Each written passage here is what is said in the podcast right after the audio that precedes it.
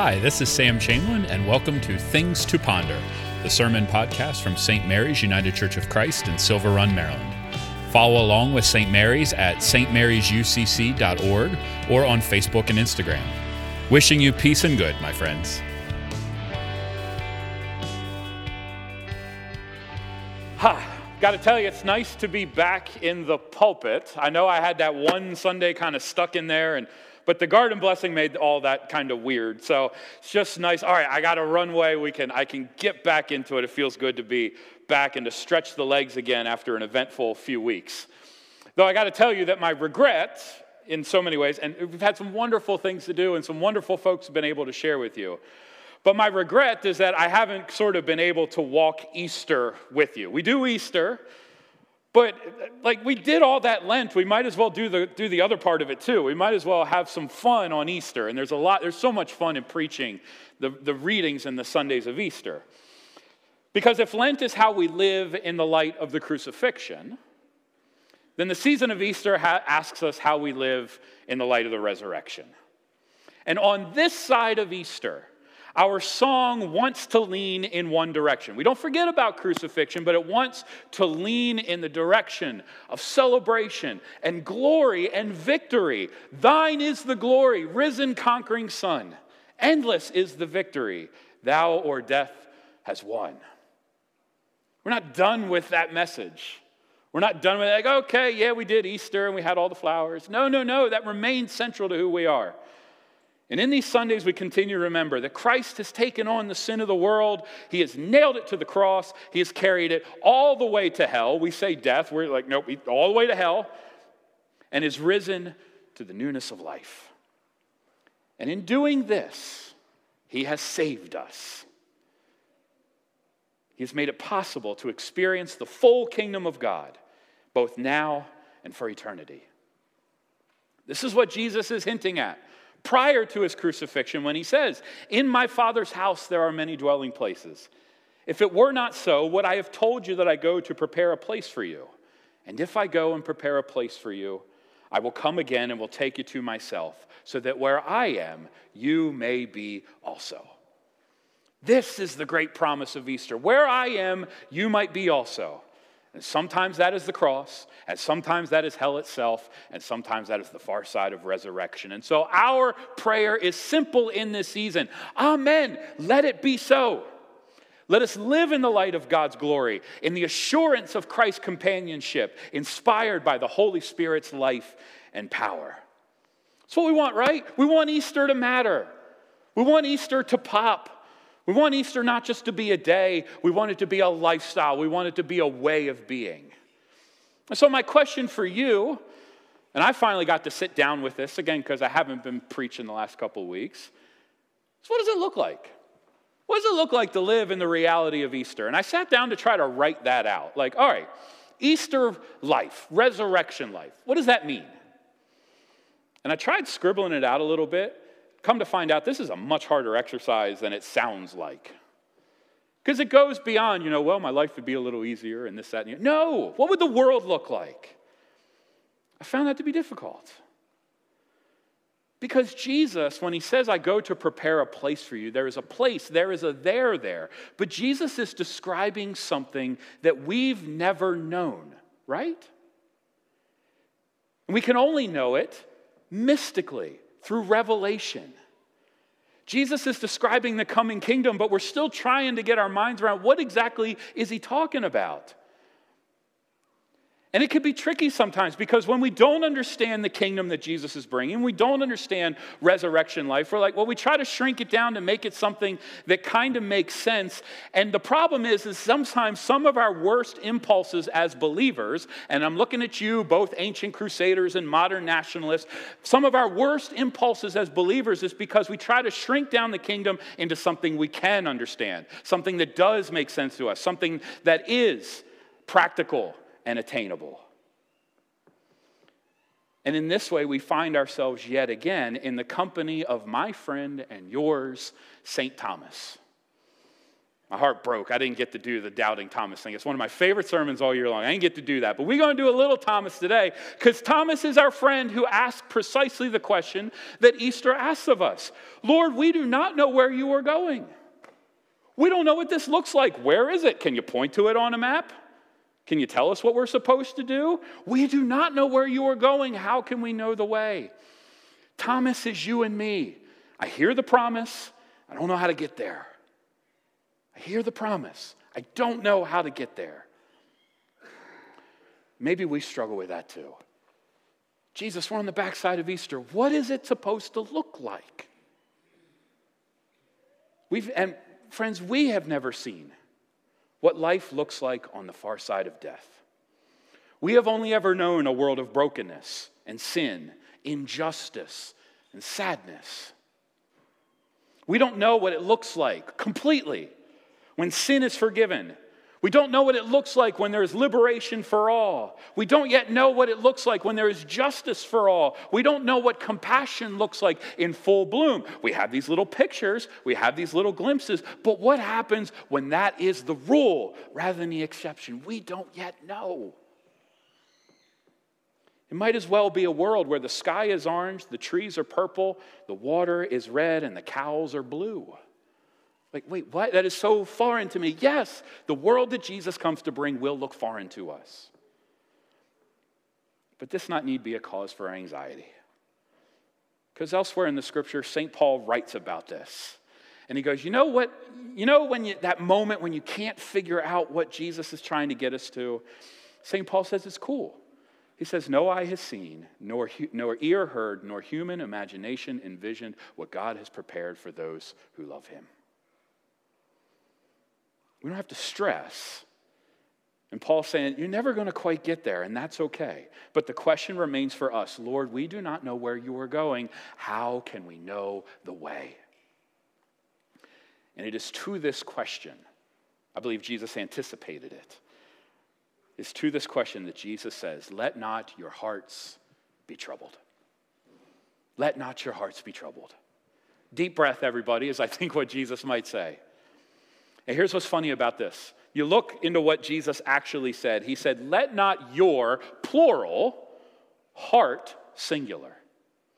He says, Y'all are in this battle together. All y'all share a singular heart. Don't let that heart, followers of Jesus, don't let that heart, church, don't let that heart, universal church throughout the world, do not let that heart be troubled. We're going to be all right. We're going to be all right. Take a deep breath. Jesus says, You have faith in God? Have faith in me. I got you. I got you. We're going to get through this. And you're going to catch a glimpse of what of this world that I'm coming that I'm bringing. You're going to catch a glimpse of it. We got this. Thomas says, How can we know the way? And this is when Jesus says these so famous words. Jesus says, I am the way and the truth and the life. No one comes to the Father except through me. No one comes to this kingdom. No one comes to this eternity that we anticipate except through me. Jesus, in this way, gives us three powerful metaphors way, truth, and life. some of you going, uh oh, he said metaphor. That sounds like a language arts class. Well, maybe a little bit, just for a moment. Metaphors seek to bring to life that which is not fully tangible. Hear that again. Metaphors seek to bring to life, bring, make something tangible that otherwise is not tangible. Because, friends, our lives are both irreducibly tangible. We live our lives in buildings and bodies and sand between the toes and coins in the cup holder. All of our lives are tangible. The pews that we sit in, the clothes that we wear, the hand that we're holding this morning as we worship. Our lives are irreducibly tangible, but they are also irreducibly intangible. As much as we sit on pews and wear clothes and eat food, so also our lives are built on love and hope and status and anxiety and peace and all the things we can't name, but we are just as real as the things we can touch. We are both these things, right? This is the life we live. And they are not separate worlds or realities, they are the same reality, but our minds struggle to comprehend it all. And if we want to live well, we need to be able to connect the tangible and the intangible in a livable way. How do we live love? How do we live hope? How do we understand peace? How do we understand joy? We got to connect that to something we could touch. And that's what metaphor does. Metaphor forces me not just to think, but to act. Because you cannot look up a metaphor. Good luck trying. Go look up baby, you're a firework, and see what the definition of that is. Go look up, you are my sunshine, my only sunshine. No, I am not actually the thing that shines in the sky and gives light to you. No, it's a metaphor. Good luck looking up on this rock, I will build my church. Peter is not actually a rock. But these metaphors indicate something. They point us in an intangible reality with a tangible connection. And in order to understand these, you've got to get involved. You've got to try it out. You have to think about it, consider it, and then act it out. And it is only in the living of a metaphor that reality becomes real, where we become present to our total selves, tangible and intangible. And it is in the living out of the metaphor that we become present to the reality of God. And so Jesus gives us three he says, I am the way. Jesus is not actually a path in the forest. But this hints back at what Jesus' original command was to us. The first thing Jesus ever said to us was, Follow me. That's what he said to his disciples. He didn't know them. He didn't, he, just you, follow me. What am I supposed to do? Follow me. What does that mean? Follow me. And in following of Jesus, we don't get a map we get footsteps that we get to place our feet in. Consider then, if we would follow after Jesus, we experience the reality of these coming, consider where Jesus went and who he talked to and what he loved and what he rejected. We want to walk in the way that Jesus walked. But way doesn't just mean a path, way also means a style or a type or a kind. You know, like How's the way you dress, or the way you speak, or the way you appear, or the way you behave? When Jesus says, I am the way, he's saying, yes, follow after me, but he also saying there is a style and a way of being, a way of showing up in the world that looks a lot like Jesus. Show up in the world like Jesus does. I am the way. Jesus claims to be the truth. And this is where it gets a little dicey because Truth is a funny thing these days. But Jesus makes no bones about it. He claims to be the truth of God. He says, I am in the Father, and the Father is in me. What Jesus is saying, he's like, for all the truths you believe, for all the realities you hold, he says, I am the reality of heaven and earth. You want to know what is true? It is Jesus. This is what Jesus claims. And he says that he is the truth over and against other things that would make claims on truth power, status, money, politics. All those things want to be truth. They are poor facsimiles of actual truth. In fact, we remember back where it was Pontius Pilate, our old buddy Pilate. Pilate lived all these things. Pilate lived power. Pilate lived status. Power, Pilate lived money. Pa- Pilate lived politics. And with all of those behind him and in him, when he came face to face with Jesus, he still had the confusion to ask, What is truth? And staring back at Pilate was the one who said, I am the way and the truth and the life. Jesus, meek and mild, the nonviolent lover of the poor, who said, I am in the Father and the Father is in me. Jesus says, I am the truth. Jesus is what God looks like. Jesus is what God looks like. In seeing Jesus, this is what Jesus says to Philip. He says, In seeing me, you have seen God, fully manifested, fully made real. And that is the truth that will set us free where everything else wants to bind us. And finally, I am the life. Consider Jesus' life and consider the fact that Jesus lived and how that has impacted world history. Consider the impact of Jesus' existence, what came about because of the way he walked and the convictions he held. Consider what remarkable things came about as a result of Jesus' life. And think about how so many things have had to happen in somebody's life that went to somebody else's life, that was shared with somebody else, to the point that you and I today are still doing this exchange of Jesus' life. We're still talking about it. Consider what remarkable things happened so that we might yet tell these stories again. Consider how many lives have been changed because of the presence of Jesus. And consider the way that your life has changed because Jesus has been a part of it in some way. Consider what you've experienced when Jesus' way and the Jesus truth became life in you. Jesus says, I am the way, and I am the truth, and I am the life.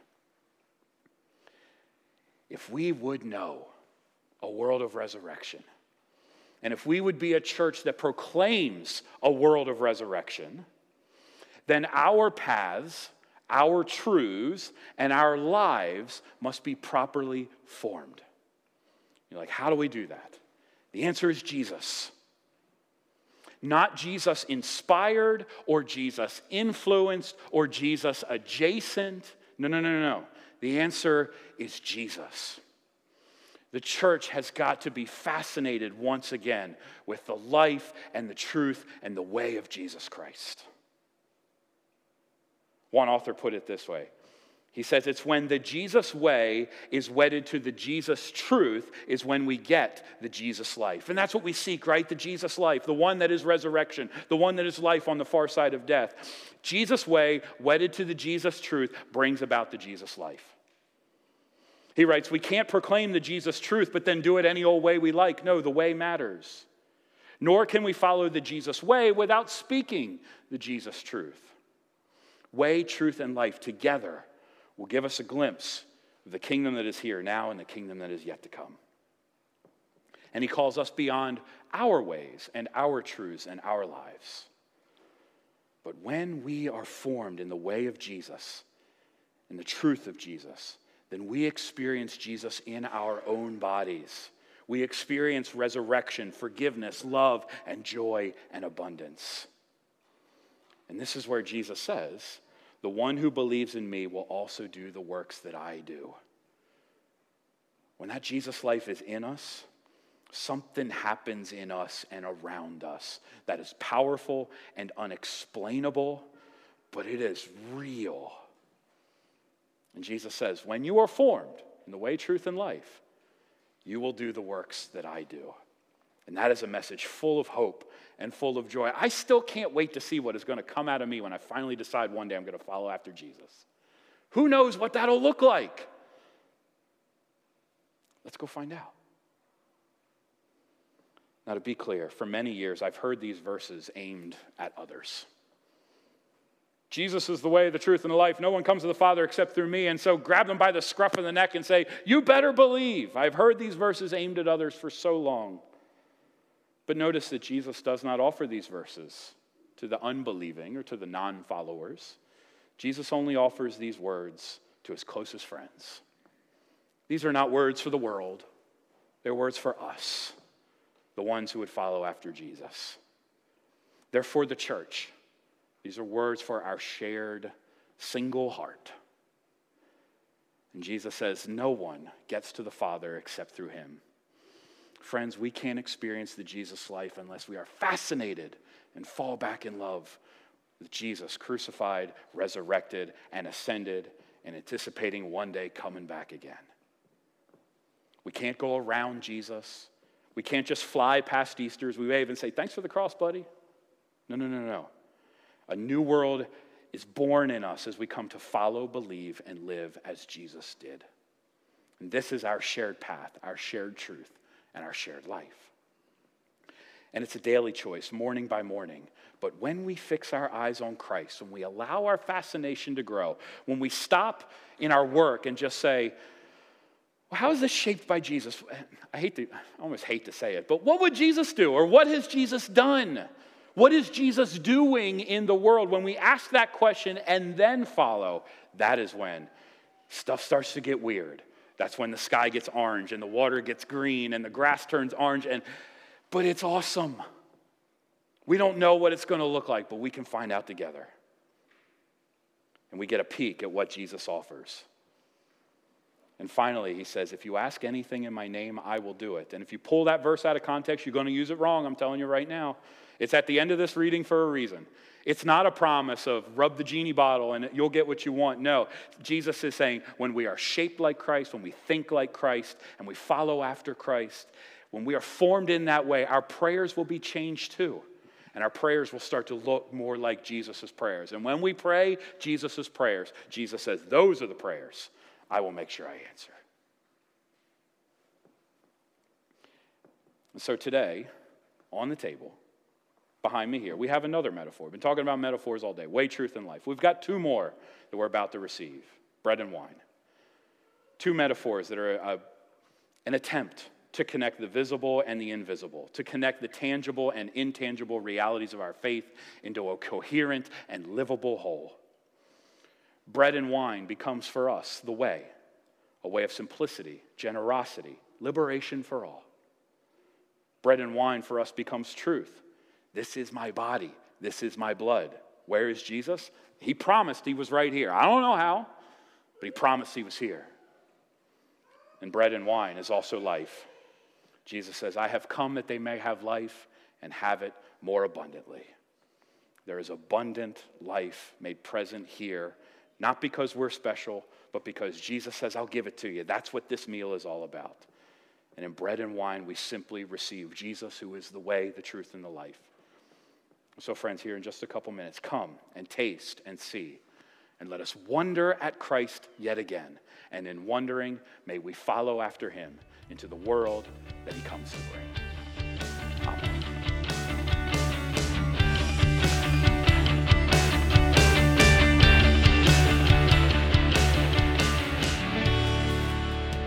St. Mary's. I wanted to spend a little time here building on yesterday's sermon and perhaps anticipating a question that maybe some of you left with. We talked yesterday about Jesus as the way, the truth, and the life, and Jesus says, No one comes to the Father except through me.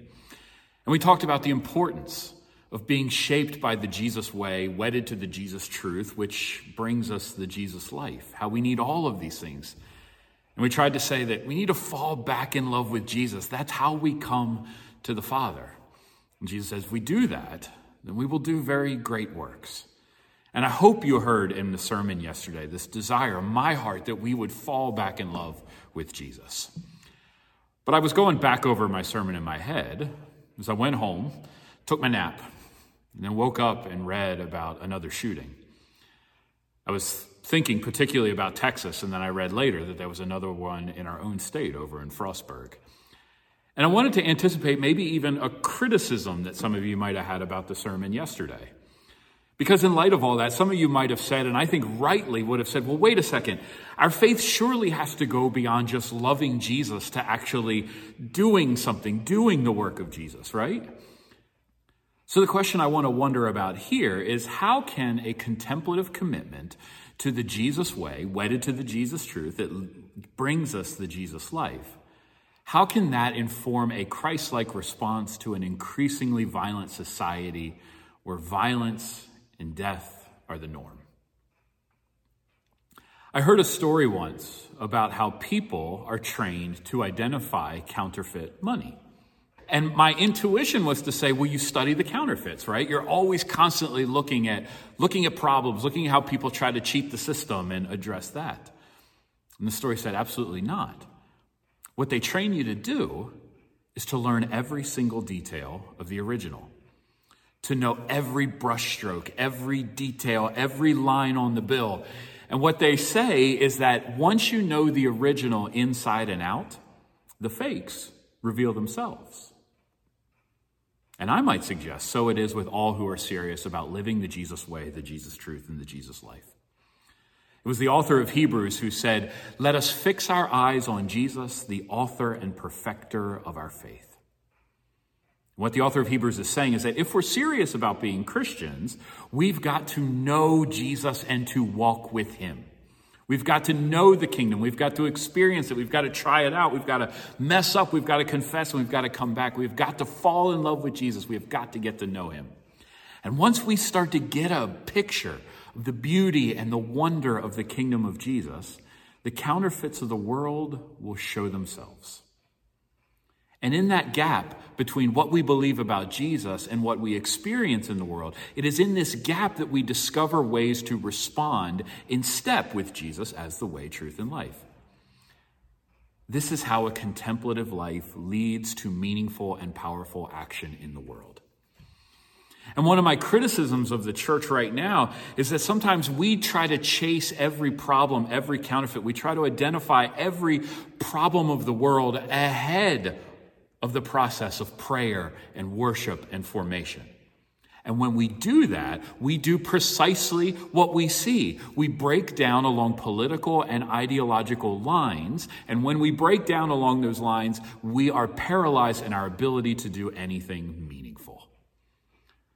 But if our faith is priority and our faith is deep and is practiced in community, and we are formed together with a shared heart with Christ at the center, then our action can be shaped by the person of Jesus. And that is powerful in its effects. So when I see shooting after shooting, my mind goes to the words of the prophet who said that when this kingdom comes, that you will beat your swords into plowshares and your spears into pruning hooks.